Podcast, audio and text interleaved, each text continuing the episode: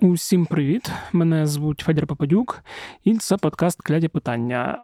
Зараз я та Євген Будрацький, який є заступником головного редактора Української правди, будемо говорити про війну про останні новини, які стосуються Бахмуту, е, Євгена Пригожина, ракет Шторм Шадоу, обстрілів і всього, що відбувалося протягом тижня. Також нагадую, що мене та Женю ви можете дивитись на каналі Української правди, якщо вам подобається дивитись подкаст, а не слухати. А якщо вам подобається слухати, і ви питаєте мене Федя, де розмови на інші теми, то сподіваюся, наступного тижня я видам два епізоди: один з паном Євгеном, а інший ні. З ким ви вже дізнаєтесь також наступного тижня. Ну, якщо у вас є пропозиції по епізодах, то я залишу в описі посилання на боту, якому можна в телеграмі відправити якесь питання та тему. Ну а тепер давайте слухати. Женя, привіт. Привіт. Давай почнемо сьогодні одразу з теми Бахмута. Там є кілька блоків, які варто обговорити. І перший, мені здається, це звучить принаймні як приємна тема. Може, ти своїм е, песимізмом, реалізмом трошки її розбавиш. Власне, про втечу 72-ї бригади російської з позиції і подальшої істерики Пригожина. Потім цей факт підтвердили наші збройні сили, і вчора ввечері це підтвердив Сирський, що е, на деяких е, ділянках там е, ми відновили там десь до двох кілометрів. Що взагалі в Бахмуті зараз відбувається? Розповідай. Ну, власне, одразу перепрошую і слухачів, і глядачів, що трохи вніс буду розмовляти, але так сталося, вибачте. Е, Ну, в, в Бахмуті ми побачили навіть не одну, як всім здається, а дві операції.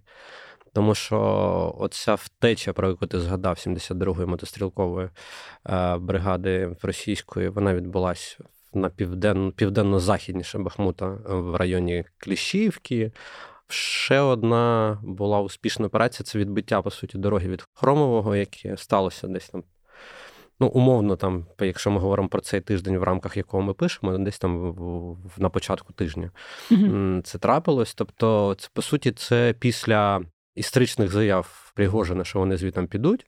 По суті, за цей тиждень двічі е, вони в районі Бахмута ну, отримали дуже сильно е, люлей, якщо так можна виразитись, напевно, не зовсім коректне слово, але що зробиш. І відсунули ми їх і в районі так на Кліщівку, це там, де південно-західніше Бахмута, і в районі Хромова від дороги ми їх відтиснули. Е, це приємно, але якщо ти зразу попереджуєш питання, ні, ні, ні, це ще не контрнаступ. Ні, я навіть е, не думав про це питати. Е, поки що не хочеться раніше, ніж потрібно взагалі проговорювати це слово.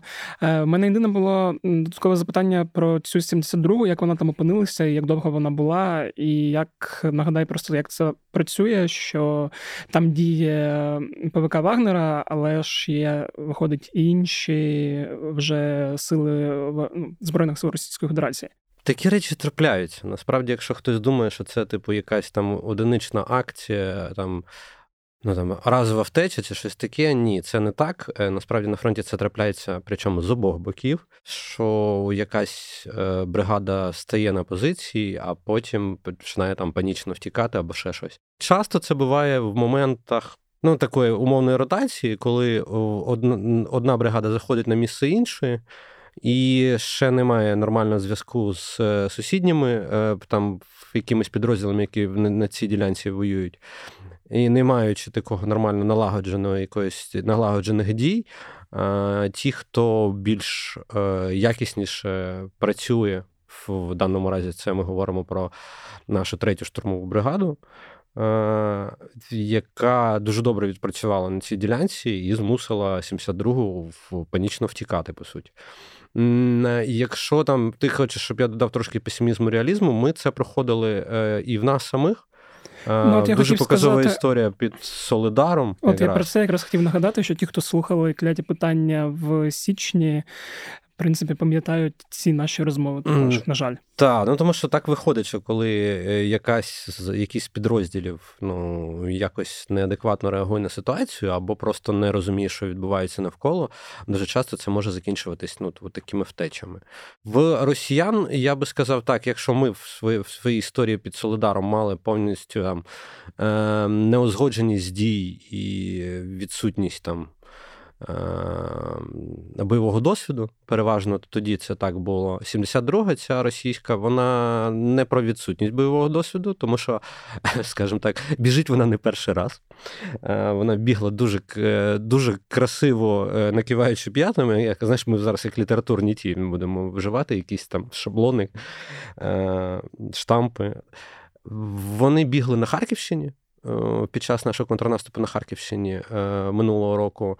А потім, дай Бог пам'яті, їх перекидали ще на Миколаївсько-Херсонський напрямок.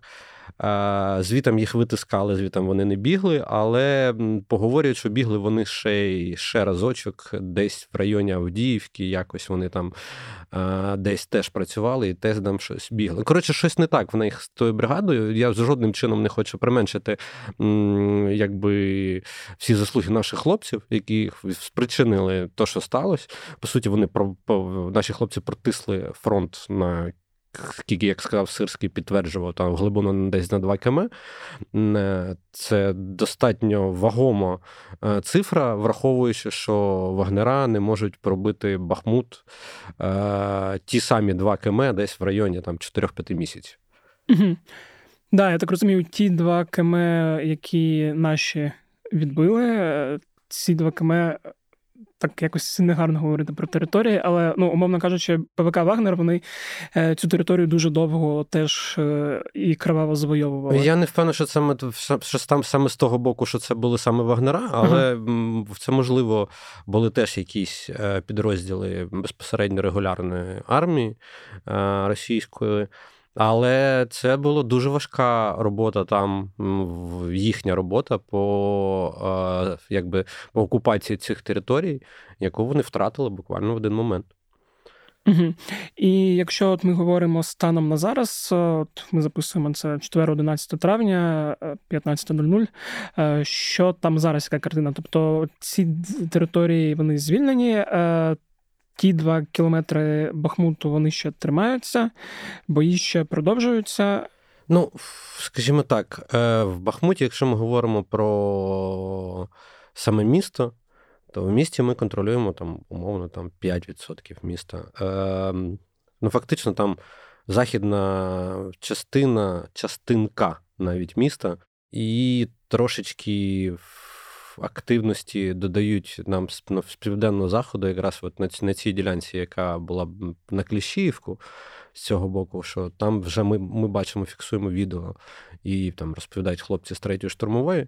До речі, е, на youtube каналі в нас буде інтерв'ю з е, одним з командирів третьої штурмової. Оля поговорила якраз по Бахмут, щоб ви, якщо комусь захочеться докладніше, потім пошукайте. Я думаю, що завтра, післязавтра воно має вийти. А mm-hmm. враховуючи, що ми вставимо в п'ятницю ввечері, то я думаю, що можливо навіть до нас вийде це інтерв'ю. Якщо ви ще його не бачили, е, обов'язково подивіться. Mm-hmm. В контексті Бахмуту теж е, цікаво, чи були якісь плани у росіян і конкретно у Пригожина захопити його до 9 травня. Бо тут, в принципі, можна вже перейти на другу тему: це поведінка самого керівника ПВК Вагнер ем, Пригожина, власне, бо було багато дивних заяв, е, за якими ми спостерігали ну, трохи менше, ніж останній тиждень. Спочатку були розмови про те, що вони відійдуть, і вони обіцяли відійти 10 травня. Е, потім були розмови про те, що вони залишаються, що їм дали зброю, потім їм не дали зброю і БК. Е, і не знаю, апогеєм всього цього були заяви про якогось дідушку, який може виявитися закінченим, е, пробачте, за мудаком. От і власне дідушок там небагато. Всі подумали на одного конкретного дідушку, про якого в цій російській системі казати такі слова не можна, бо можна потім десь е, загубитися. Е, І незрозуміло, що взагалі стоїть за заявами Пригожина. І як тобі здається, чого в нього поведінка стала такою, якщо якось намагатися розбиратися раціонально? Ну, Мені здається, він просто зрозумів. Зрозумів, що нічого не буде? Ну ні, він зрозумів просто, що роблять вагнера, по суті, в Бахмуті. Е, В нього забрали все. Е, В нього забрали зеків, в нього е, зрізають БК, він посварився з Генштабом. І він лишається, по суті, Вагнер лишається в Бахмуті виключно для як, як гарматне м'ясо, без можливості цього поповнення. Якщо він показує щодня майже, да, він сам говорить щодня про 100 мінімум людей загиблими в себе, саме виключно Вагнер, без, взагалі без російської армії в цілому і всього. І без можливості поповнення нормального, він просто втрачає контроль над е, своїми цими своєю ПВК, господи, ну якщо її мовно там можна так називати, з одного боку, а з другого боку, він розуміє, що по суті і Міноборони, і там і умовний Кремль, да, таким чином його утилізує. Ну тобто саме там. І він зрозумів, що. Такі його будуть утилізувати, ну мається на увазі його, я не знаю, чи його персонально, але е, максимально його вплив звужувати, тому що вплив його виключно е, залежить від дій підрозділів Вагнер на лінії фронту ну, або да, ще десь. А дії підрозділу Вагнер? А дії підрозділу, який знищується, який не має можливості поповнити. Ну, вони от показово, тому е, він коли зрозумів, що його хочуть, по суті, їх там ліквідувати, е, він почав говорити про вте, ну, про те, що ми підемо 10 числа, про там про ще щось, потім про БК, потім ми залишаємося, ми не залишаємося. А оце це апофі... знаєте, апофігій та, цього всього е, його от, історичного стану, це якраз от ця промова про дідушку е, Мудака. Е, в, ну, в, в Росії в такому тоні з Путіним ніхто не розмовляє. Ну, от я про це тобто, кажу, що... е, це шантаж, який Путін, як старий гібіст, дуже не любить. Ну, тобто, це тиск. А в, гібісти тиску не люблять. І ніколи не любили. Тим більше такі. Е, Такі сірі, і якими був Путін. Ну, тобто, знаєш, там це ж, я думаю, там психіатрія, психіатрія, і не Спартак Субота має дивитись на кейс Путіна в цілому, тому що там як просто нагадати, певно, що в нього там. Зараз це би сказали, позивний був моль на секундочку. Ну, А моль це всі приблизно собі уявляють, що це таке. Це називається ну, сіре, е, безлике, яке і потім це стає президентом великої країни і на 26 років устиканюється у владі. Ну, от так з ним розмовляти не можна, як розмовляє Пригожин. В принципі, він навряд чи він любить такі істерики і шантаж. Тому і навіть якщо Пригожин не мав на увазі дідушкою мудаком саме Путіна, ну тут в них якби варіантів нема. Ну тобто, навіть якщо він там це говорив умовно про Герасимова або ну, там про, ш... про, ш... Шойгу, про да. Шойгу, типа, але ну всі всі чудово усвідомлюють, е... до кого це дійде. Да, ну Про Герасимова та Шойгу ми пам'ятаємо минулого тижня. Ми це власне обговорювали, що він просто казав е, е, казав слово на букву С, я забув. Ні, це літературне слово. Ну, ні, ні, ні, Він казав, сука, де припаси. Да, да, тут його це літературне слово. Так. От, А тут е, він вже почав так завуальовано абстрактно казати про дідушку, і ну, неважко здогадатися і додумати. Тобто, навіть якщо він не мав на увазі його, всі подумають, що він мав на увазі його, бо дідушек е, там не дуже багато. Ні, дідушек там багато, але саме щоб того, кого так часто називають, ну, один. Да, да, да. Да, Я в цьому контексті ще в одному російському виданні дивився е, замітку про те, що е, якраз як в адміністрації Путіна власне на все це відреагували, і там була був заголовок про те, що якщо так піде і далі, то силовики це припинять, бо заяви якраз Пригожина стають незручними.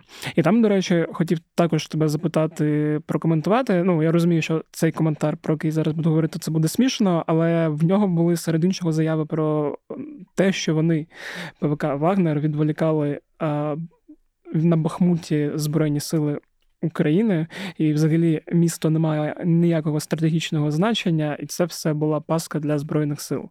При цьому через кілька днів знову риторика ця змінилася, і ну, враховуючи, що якраз штурмує більше ПВК Вагнер, і я так розумію, що співвідношення втрат все одно більше в них е, такі заяви трошки звучать як ну, бред. Ну, бред, напевно, в в режимі, там, де він каже слово пастка. mm ну, Це пастка для Вагнера, по суті, може бути. Напевно, то, що я казав, що він зрозумів. Та? Ну, Тобто, е- те, що російська армія наразі користається тим, що Вагнера продовжують тиснути на Бахмут, а російська армія намагається весь цей час використати для того, щоб підготуватись до оборони. Ну, факт. Ну, Ми якраз бачимо там активну підготовку, про яку ми там теж недавно нещодавно говорили. А, До речі, можна буде обновити цю розмову. Я думаю, що він зрозумів. Він, ну тобто, перша частина окей. Тобто вони справді готуються до оборони в той момент, поки Вагнер е, на Бахмуті е, воює там з найдосвідченішими силами там української армії. Так і є, тільки єдине, що він втрачає. Тобто його знищують, е, а армія та російська вона не змінюється по суті. І якщо він каже, що він як це називається.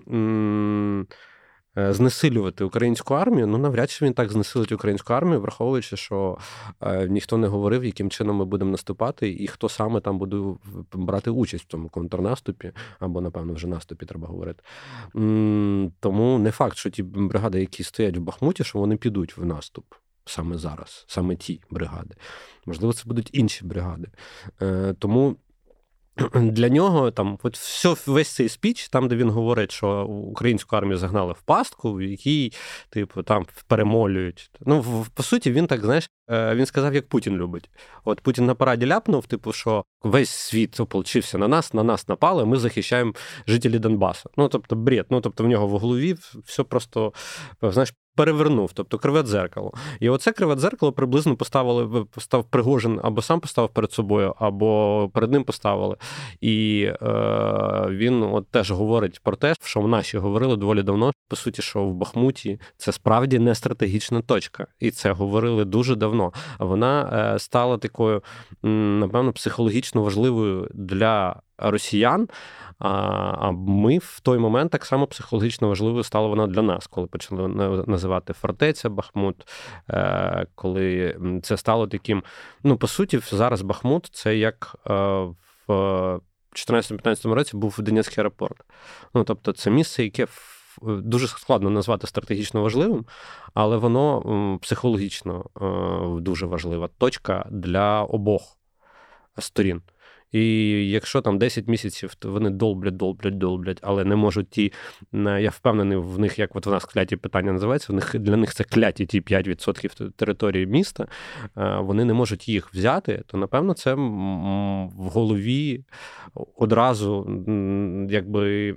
Стимулює якось аргументувати те, що відбувається. Тобто ти не можеш, тому ти розповідаєш, що ти вже виконав план. Ну тобто, щоб там не сталося, типу, ти вже все виконав. Ну, якщо їм так простіше буде, чим більше вони будуть бреда говорити, тим продукувати, тим краще буде для нас. Ох, та куди вже більше того бреда. А, Окей, давай може поговоримо про інші напрямки, якщо є про що говорити. Якщо ні, то ну, можемо е, якщо говорити там, я би напевно наш наступний епізод, от, як ми проговорювали про Авдіївку, про Вогледар, я би наступний епізод, напевно, про Кременну Сватову поговорив би більше е, більш детально. Е, зараз, напевно, я скажу, що типу зараз на всіх тих ділянках, ну хіба що в Авдіївці теж були, скажімо, деякі успішні контрнаступальні дії. Я я просто сподіваюся, що їх розвинуть, і тоді можна буде якось ширше про це говорити. Але наразі по всій лінії фронту ситуація стабільна, така, яка була. Тобто там, де там, де були бої, там бої лишаються, там, де були обстріли, обстріли залишаються. Тому, напевно, от ми Кремінну Сватова наступного разу проговоримо там по всій, Давай. так, щоб е, ну так як е, люди в нас люблять, я так зрозумів. Мені багато хто писав, що давайте частіше проговорити, чому е, лінія фронту саме в тій чи іншій ділянці дуже важлива. Угу. А, Проговоримо, а так. Навскідку я би не сказав, що сильно там щось змінилось, окрім того, що ми вже проговорили. Окей, тоді я хотів повернутися ще до теми обстрілів, які були цього тижня, і не давали спати. Ну, в найкращому випадку це не давали спати. А там є щось додати по них чи ні? Ем, ну, Бо були знову шахеди, було багато е, цих, е, боже, хашек. Е, Х-101, Х-555. Так, да, дякую. Наче дуже добре ППО наше все позбивало, все, що могло, і от обстріли буквально вчора, позавчора припинилися.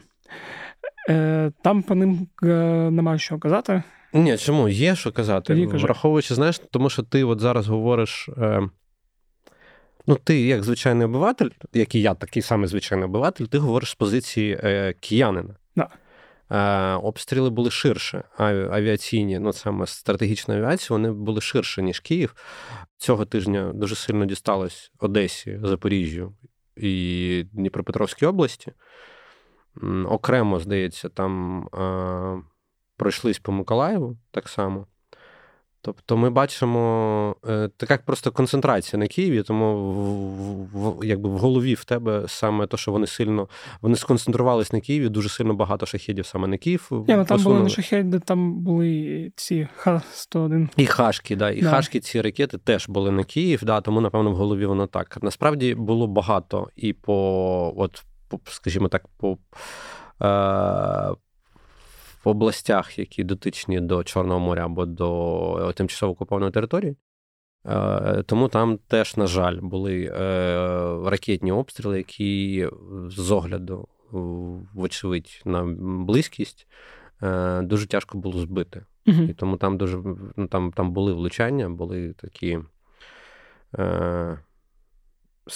скажімо, Е, були і дивні влучання, е, були влучання, які е, в гуманітарний штаб, штаб гуманітарної допомоги Червоного Христа, да, в влучання в Одесі, який згорів дотла потім. Тому це все скоріше, от ця от така от робота, як з нашого боку йде, вибиття нафтосховищ, там поїздів і всього, що ми проговорювали минулого, разу. З їхнього боку, це можливо е, намагання максимально там знесилити наше ППО і максимально її знайти. Тому що за самими ударами, е, що ще було видно, е, що вони піднімали ДЛРВ, свій літачок, оцей, пам'ятаєте, той самий, який в Білорусі стояв який там місцеві партизани трошки його пошкодили. Е, цей радіолокаційний літачок, е, який пробиває нашу ППО, ну мається на увазі, пробиває, де вона стоїть, знаходиться. Вони його піднімали. Цього не було, напевно, я так розумію, десь зими. По суті, це вони знову почали його піднімати. Я так розумію, вони шукають Петріоти, скоріш за все. Або Айріс. Е, Ну, Айріс Насам, напевно, коли вони шукали, це було трошки раніше. Е, з огляду на отримання нами патріотів, підтверджене отримання вже підтверджене. Е, вони, напевно, їх шукають. І я думаю, що ми будемо бачити, на жаль, для всіх нас, на жаль, як тільки вони будуть якимось чином поповнювати свій запас ракет, скоріш за все, такі історії, там, як в Києві цього тижня, коли там дві ночі поспіль валились там що могли, е, скоріш за все, вони будуть продовжуватись. Можливо, не в Києві, але максимально вони будуть відволікати наше ППО, знесилювати її, відтяга, відтягати від лінії фронту. Щоб ми там е, не працювала ця система ППО. Тому е, це показова показова тема Показова в плані якраз, е, скажімо так, підготовчі дії е, до наступу оборони. Наявні їх стає все більше, і от ці ракетні обстріли я би, напевно, е, саме в цю лінійку подій, що відбувається, я би, напевно, туди десь запхав би, і саме з цього робив би там висновок, що ми десь близькі до того, що що щось, щось може початись велике. Угу. Якщо ти зговорив про Петрія, то ще одна тема, про яку б знову хотілося б поговорити, і ми обговорювали її минулого тижня. Це якраз збиття кінжала. Коли ну, ми як... записували епізод, не було відомо і не було коментарів від повітряних сил. Е, Потім було спростування, що ні, потім було спростування на спростування, і вже підтвердили, що таки да, ми збили кінжал.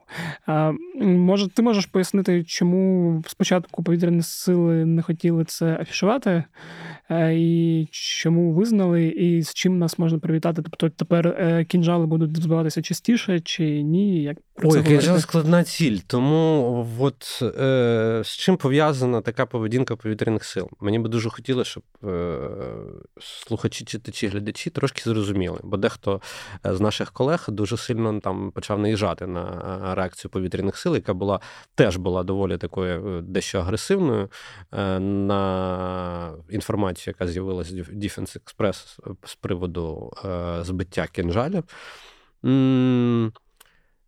Як я знаю, з того, що я знаю своїх там джерел, Ем, повітряні сили е, просили е, трошки притримати цю інформацію журналістів, хоча б декілька днів.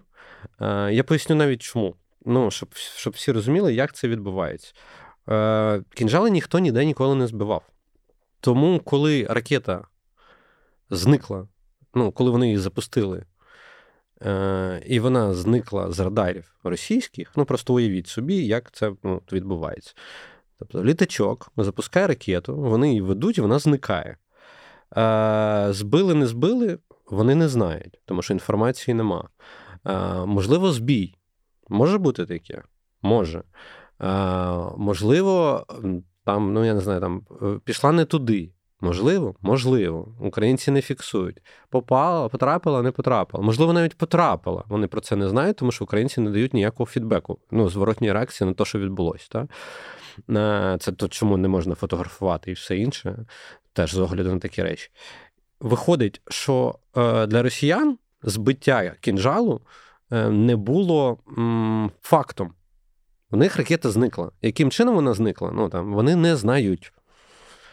І ці декілька днів, поки не з'явилася е, інформація в ЗМІ, росіяни вирішували, чи її збили, чи її не збили, і не робили ніяких висновків. Е, скажімо, е, серія аналізу з того, що відбулося, в них була значно ширша. А тепер вона, ну, типу, тим, що воно з'явилось в ЗМІ, воно просто звузилось. І тобто, і по суті, вони тепер е, знають цю обставину, яку вони повинні будуть враховувати в подальших обстрілах. Можливо, міг би статись ще один обстріл, в якому вони, не знаючи, що ми можемо їх збивати, ми ще би одну могли перехопити, наприклад. Е, це це я пояснюю, чому повітряні сили не дуже хотіли, щоб це, щоб, е, щоб ці фото і щоб ця інформація сильно спливала в ЗМІ. Це логічно. Насправді дуже логічно, ну, логічно з, да, з точки зору повітряних сил. А з точки зору журналістів, ну, отримали вони такий ексклюзив. Окей, я не буду коментувати колег, тому що це ну, це справді ексклюзив.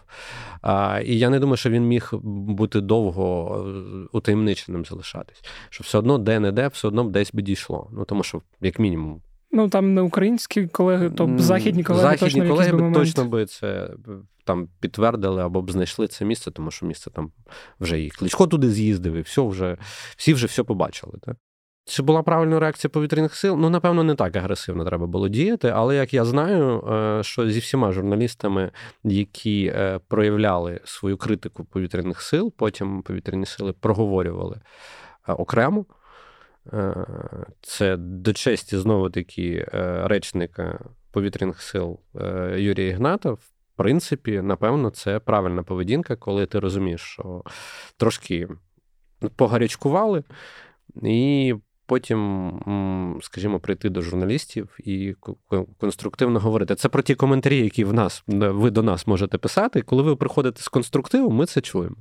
Оце приблизно така ситуація була. Тобто повітряні сили з журналістом посварилися, але потім конструктивно проговорили е, ситуацію. Кожен е, зрозумів другу сторону. Ну і я думаю, що надалі е, буде робота скажімо так, конструктивно продовжувати.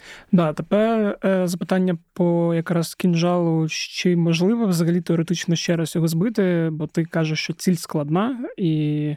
Ну, ціль максимально складна, е, тому що ну, єдине, що ми побачили, що от не гіперзвукова. Ну, типу, що у аналогів нет, а ну, все ж таки. Да, є. аналогів нет, це виявилось трошки лажа да, з їхнього боку. Це показує, що ми можемо такого типу ракети збивати. Це можливо, дай Боже, щоб ми ще так з Х-22 попрацювали. Спробували теж. Ну, я думаю, будуть пробувати. Ну, Це дає нам шанс. Ну, то, що Петріоти підтверджують, що вони є доволі е, вагомою протиракетною і протиповітряною системою оборони. І всі заяви е, Путіна про те, що Петріоти це фігня, типу, натякаючи, що С-400 їхні краще. Ну, не знаю, чи краще, нам треба, щоб ми ракети збивали. Угу.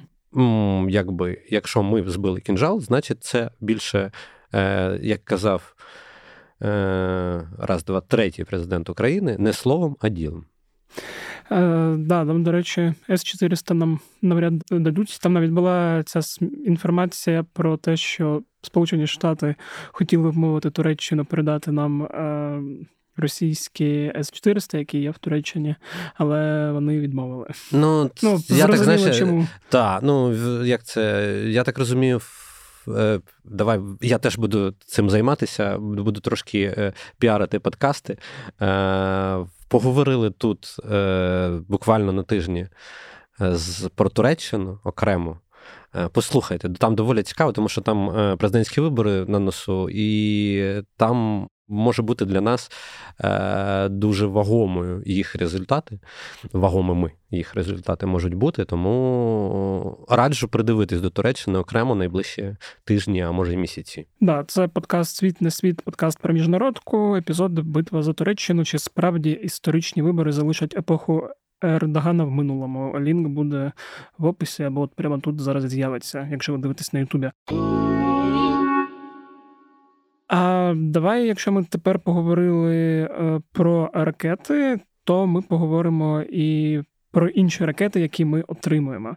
Спочатку, коли я з тобою обговорював теми, це було вчора. Е, була новина про те, що Британія може дати нам щось далекобійне, і я думаю, спочатку ми планували обговорити більший спектр ракет, хоча я так... Ну, він там не дуже великий, але да. так, він міг бути більший. Ну, в плані ми сьогодні, проговорювали да. б трошки ширше. Але сьогодні вже є новина. Да, сьогодні вже є новина, що ми отримуємо ракети Storm Shadow, що Україна пообіцяла британським партнерам не бити по території Російської Федерації цими ракетами. А, Але оскільки Крим це Україна, Крим, е, думаю, ну, трошки це. CNN так прописало, ну, до речі, да. що з приводу, що я не знаю, чи розмовляли ми верніше, чи проговорювали саме Крим. Тому що це, здається, просто CNN окремо окремо нагадувало, і наші колеги з європейської правди теж окремо нагадували про те, що е, Великобританія постійно наполягає, що Крим це територія України. Да, тому е, давай поговоримо, по-перше, що таке Storm Shadow, По-друге, знову нагадаєш, навіщо нам е, ракети, які б'ють на дуже дуже далеку відстань, і по-третє, як це може вплинути на власне і контрнаступ, який має відбутися, і взагалі на розподіл сил. Почнемо з самої ракети. Так? Що таке Storm Shadow? Дуже вагома деталь, яка не згадувалась майже ніде, хто про це писав, але яку варто згадати, що це е, ракета авіаційного базування. Тобто для неї потрібен носій. Е, Власне, природнім носієм, це я так дуже умовно кажу про природній, і знову повторюю слово умовно. Природним носієм для неї є Єврофайтер. То, що називається, е, з якого її пуляють, тому що це ракета повітря поверхня вона запускається з літачків. Якщо ми про це почали говорити, то напевно Міг-29 е, виявився придатним для того, щоб до нього прикрутити цю ракету. Е, це хороша новина, е, тому що якщо нам дають ракети, попри те, що рішення про F-16 немає, це значить, говорить, свідчить про те, що знайшли варіант, як прикрутити до Мігів цю ракету. Е, ця ракета, перш за все, напевно, цікава тим, що вона е, використовує штучний інтелект на такому доволі примітивному рівні, але цікавому. Давайте спробуємо так уявити собі, що це така за ракета. Це ракета така 5 метрів. така довжиною, так? вагою десь, здається, де Бог пам'ять 1300, здається, кілограм, і бойовою частиною в 400 кілограм. А, У запускається так з літачка, враховує рельєф місцевості, летить низько. Ну, зараз майже всі ракети, які е, більш нові, вони загалом е, рельєф місцевості знають. Е, GPS наводяться, ну і доволі там оминають всі рельє... Е, там, перешкоди на рельєфі, поки йдуть е, до цілі. До цілі вона одразу ціль задається на початку, тобто ти її там не можеш перелаштовувати якимось чином, вона задається на початку. А, Вона летить там десь 900 тисяч кілометрів на годину, десь приблизно зі швидкістю. Скажімо, в неї є така унікальна деталь, про яку я якраз сказав про е, штучний інтелект, що він яким чином використовується. Тобто вона летить доволі низько, але при підході на ціль вона піднімається на траєкторію своєю. Е, в цьому її носику, напевно, цієї ракети, він так трошки привідкривається, і інфрачервона наводочка е, спрацьовує на на безпосередньо на ціль. І ця система штучного інтелекту, вона перед тим, як цю ціль там задали, вона вивчала її через супутники знімки, через всяке таке, всю цю інформацію в себе складувала. І коли відкривається цей носик, вона, по суті, типу, вивчає, чи це та сама ціль. Ну, по суті, це таке окремо цілевказання вже в кінці, більш точне е, коригування безпосередньо на підльоті. А Вона опізнає ціль, закривається, влітає в неї перша частина, іде ще там окрема деталь. Перша частина, вона така, як просто пробиває броні, ну, перший якийсь там шар того там. В склад б'ємо, пробиває дах не зразу вибухова частина, а перша ця частина вона розкривається, і, по суті, вибухова частина тільки потім починає спрацьовувати вже безпосередньо всередині цілі. А, тому і цей штучний інтелект, і це все, воно все разом доволі виглядає доволі цікаво. Е, Найбільше то, що нам потрібно було, це те, що її дальність складає 250 км плюс. Плюс, тому що там є ще умови різні обставини, які доводять до 400-600. Е, нам цього всього, у нас цього всього нема, тому це дуже нам потрібно. І сподіваюся, що таких ракет нам дадуть побільше. Хоча, власне, напевно, запасів в Великобританії не так багато їх. Е, там проговорювалося останній раз, коли я дивився там і на і на Military Balance, і на за даними інших джерел, то а, мова йшла про 700 тисяч десь ракет Великобританії. А, е, ще можна згадати, що ця ракета по своїй суті є фактично дуже подібною на ту, яка є у Франції, яка називається ракета Скальп. А, Тобто, це ми можемо говорити про те, що до французів ми можемо теж прийти і сказати: от британці нам дають, а дайте нам ще скальпів своїх. Да, бо я так розумію, американці поки не поспішають слід за британцями щось цього разу. Так, цього разу вони вирішили, що так як з танками не буде, і вони одразу вирішили чомусь сказати, що атакам ми не побачимо. Ну Подивимось. Поживемо, побачимо. Поживемо, побачимо, подивимось, але сам факт того, що от, е, що в нас можуть з'явитись на фронті штормшеду, і що, скоріш за все, я так розумію, ми поведемо розмову з французами про скальпи, е, власне, навздогін Великобританії, це дає нам більше шансів для того, щоб логістику супротивника віддалити трошки далі. А чим далі їхня логістика для їхнього фронту буде, для їхніх підрозділів, чим тим тяжче їм буде воювати. Тобто сидіти в окопах, не маючи снарядів, які в тобі вибиває ворог, доволі складно.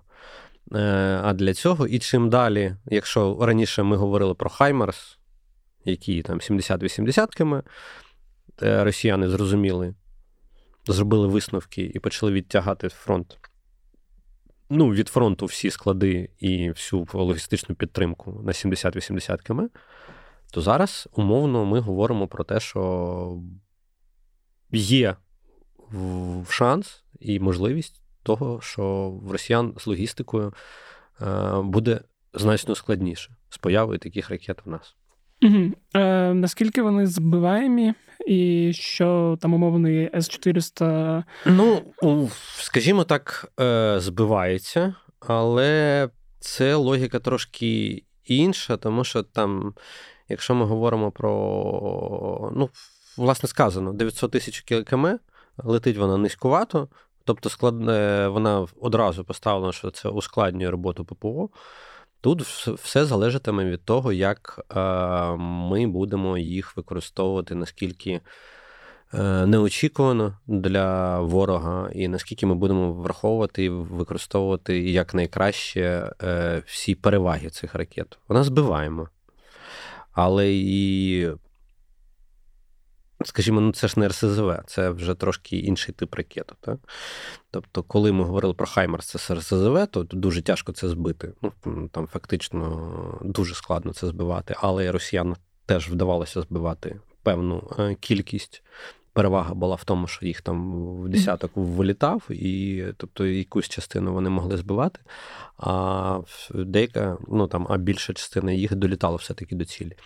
Тут нам треба буде їх використовувати трошки розумніше. Ну, верніше, і то розумно використовували, але тут треба додатково розуміти, що в росіян непогане ППО, не закидувати шапками, тому що С-400 панцирі, Тори це все хороші ППО, насправді хороші. І е, для того, щоб їх обманути, треба трошки, скажімо, ширше подумати. Враховуючи, що ми бачили в виконанні Збройних сил України, ширше думати в нас там в нас є кому, і сподіваюся, що використовують ракети е, максимально з розумом. Окей, бо мені вже це хотілося б поскоріше обговорити наслідки е, перших влучань цими ракетами. Сподіваюся, це буде там в найближчі тижні чому б ні. Власне. А в принципі, по темах в нас нема. Е, прям по бавовні на території Росії, на жаль, цього тижня так е, ярко. Вороніж. Ну, зовсім нещодавно під Вороніжем в частину потрапили, здається, сьогодні, навіть вранці чи вночі. Просто зазвичай Воронеж е, бомбить сама Росія, тому. Ну, вона вона просто останнім часом переключилась на Білгород, тому ну, якби а Воронежу було скучно, напевно, тому вирішили, що Вороніж теж мусить е, трошечки постраждати. Ні, я маю на увазі, що минулого тижня все ж таки була така, що не день, то в тебе одна-дві новини про те, що десь там щось горить. А цього тижня було менше. Там були якраз і новини про е, начебто збиття безпілотників в окупованому Криму і інші були новини, але так, щоб прям бавовна палала, на жаль. Ну. Ну, не кожен Я не знаю, наскільки це ну, наскільки це показово. Ну, не кожен тиждень у нас Бахмут цього тижня доволі сильно ну, е, нас да, потішив. Ну, потішив, порадував. Тішив це трошки інше, напевно, е, сенс слова. Е, Порадувало те, що відбулося в Бахмуті, верніше біля Бахмуту. І я думаю, що показово було ще те, що Валерій Федорович Залужний. Е, не поїхав на зустріч е, командувачів, яка відбувалася в Європі, не поїхав з огляду на ситуацію на фронті. Враховуючи, що ситуація на фронті, окрім Бахмуту цього тижня, кардинально не змінювалась, то, напевно, йдеться саме про Бахмутський напрямок, до якого окрема увага прикута в гірстабу нашого зараз. Дай Боже, щоб Ну, щоб ми щоб ми планували щось ще більше, щоб що пояснювало б, чому залужний не поїхав е, говорити своїми колегами. І е. будемо чекати, якраз може наступного тижня нам стане більш-менш зрозуміло, тому що в нас і погода, і все висохло по факту. Я не буду там наклікати, знаєш, як дуже часто люблять там наступ, наступ, наступ, наступ, тому що в нас навіть президент, здається, на сьогодні чи вчора сказав, що можливо доведеться трохи почекати. Да, сьогодні була новина. Ну, як не раз говорив і зараз повторю про те, що е, люди добрі, контрнаступ чекати, ну, це це зрозуміло, це доволі логічно, але будь-який наступ. Це просто просто нагадує, що будь-який наступ це зовсім інша пропорція е, смертей. І будь-який наступ супроводжується е, більшою кількістю смертей з боку наступальної сторони. В даному разі ми говоримо саме про Україну. Тому оці всі радісні е, там закидування і все інше, я би трошки відклав і все-таки е, довірився на військово-політичному керівництву країни, тому що мені хочеться, е, думаю, і всім хочеться, щоб наші хлопці і дівчата жили. І якщо для цього доведеться ще трошки почекати, щоб е, максимально їх убезпечити, то давайте трошки почекаємо, якщо це знадобиться. І будемо трошки стриманіше в своїх е, оцінках і ну, цих постійних цих заклинаннях контрнаступ, контрнаступ. Давайте він відбудеться тоді, коли він буде повністю максимально підготовлений. На 100% підтримую пана Євгена. Дякую тобі. Сподіваюся, що наступного тижня будуть хороші теми для обговорення, але вже дочекаємось наступного тижня і там поговоримо. Як завжди, в кінці в мене до вас кілька прохань. Перше, це оціночки е, Apple Podcast е, та Spotify, і коментарі в Apple Podcast, якщо у вас є можливість, ви там слухаєте. Друге, це радити подкасти питання своїм е, друзям, колегам, знайомим. Також прохання до вас заходити частіше в розділ подкасту на українській правді і дивитися, що в нас там ще виходить. Плюс е, ми відновили твіттер е, УП подкастів, який почали закинули. Власне, я закинув, тому там можете в Твіттері підписатися на УП подкасти і слідкувати за тим, що в нас виходить. Лінк буде також в описі. Е, підтримуйте, будь ласка, Збройні сили, донатьте як можете, скільки можете. От прямо зараз фонд Поверни живим, фонд Сергія Притули, інші фонди, інші ініціативи. Коротше, донатити це головне, і в першу чергу це донатити. А в другу чергу е, можете, якщо у вас є можливість, підтримати українську правду і долучитись до клубу УП. Це допоможе нам краще робити нашу роботу. На цьому все. З вами був Федір Попадюк. Е, почуємось наступного тижня. Бувайте здорові!